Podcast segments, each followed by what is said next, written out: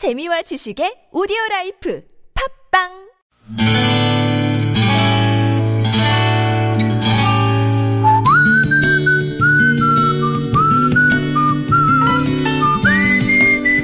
여러분 기억 속에서 여전히 반짝거리는 한 사람. 그 사람과의 추억을 떠올려보는 시간, 당신이라는 참 좋은 사람. 오늘은 서울시 강북구 번일동에 사시는 김주영 씨의 참 좋은 사람을 만나봅니다.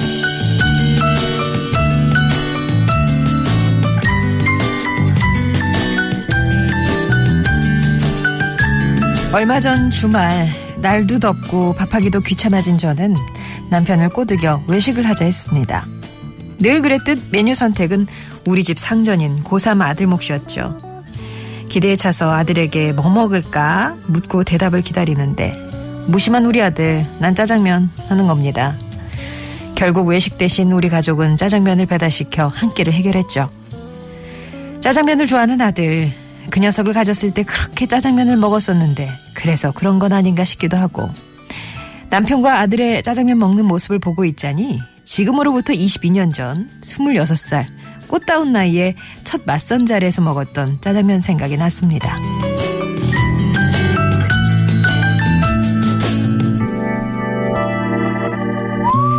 제가 선을 보던 자리는 시내에서 짜장면이 가장 맛있기로 소문난 중국집이었습니다. 주선자의 소개로 인사를 나누고 우리는 음식을 주문했죠. 당시 키만 멀 때까지 컸던 맞선 상대가 뭘 드실 거냐는 종업원의 질문에 짬뽕이요 하다가 뭔가에 놀랐는지 토끼 눈을 하고는 큰 소리로 나는 짜장면을 먹겠습니다 하고 소리를 지르는 게 아니겠어요.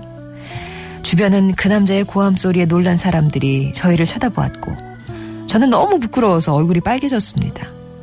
그런데 그때 저쪽 창가 테이블에서 시커먼 장정들 예닐곱 명이 박수를 치면서 웃어대는 거였습니다. 그날 먼저 와서 다른 테이블에 자리 잡고 있던 친구들이 상대가 마음에 들면 짜장면을 시키라고 했던 걸 까맣게 잊고 있다가 놀라서 짜장면을 먹겠노라 고함을 쳤던 내 남편 최병윤 씨. 당신이라는 참 좋은 사람 덕분에 저는 짜장면을 먹을 때마다 추억도 같이 먹고 있네요.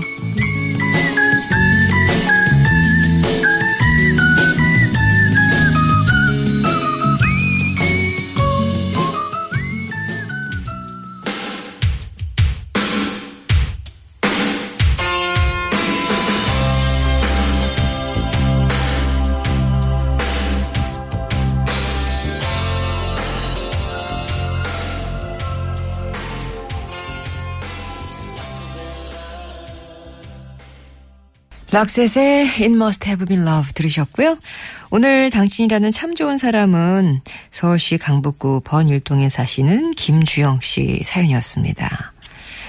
짜장면을 드시고 만났고 임신하셨을 땐 그렇게 짜장면을 드셨고 아드님도 네, 짜장면을 좋아하시고 그러네요 가족이 지금이야 웃으며 얘기할 수 있지만 그때는 맞선을 보고 있는데 막 느닷없이 나는 짜장면을 먹겠습니다. 남자 이러질 않나.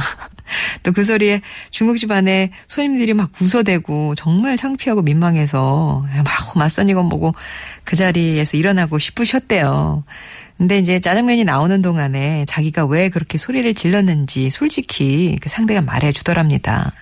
얘기 들으니까 피식 웃음도 나고 게다가 또 짜장면이 맛있었다고 그 맛에 그 남자 그러니까 지금의 남편을 다시 찬찬히 이제 먹으면서 다시 보게 됐는데 친구들이 그렇게 또 응원하는 모습도 믿을만 했고 먹는 것도 참 복스럽게 먹고 가끔 눈 마주치면 웃는 모습도 서글서글한 게 괜찮네 그런 생각을 하셨다고 하네요.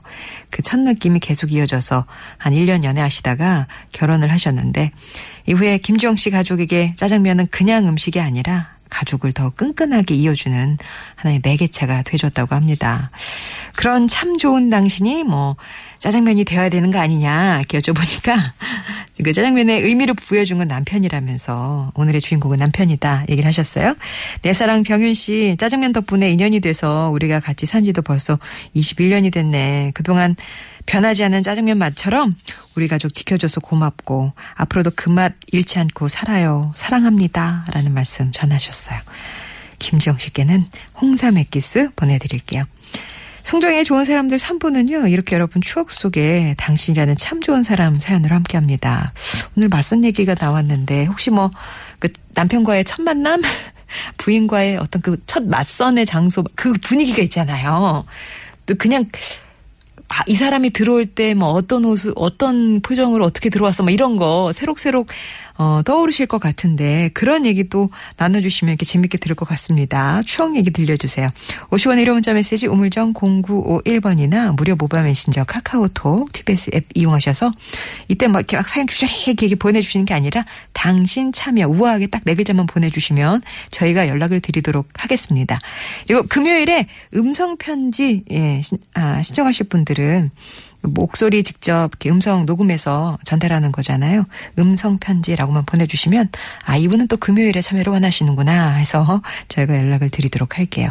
역시 50원의 1호 문자 메시지 우물정 0951번 또 모바일 메신저 카카오톡 TBS 앱 열려 있습니다.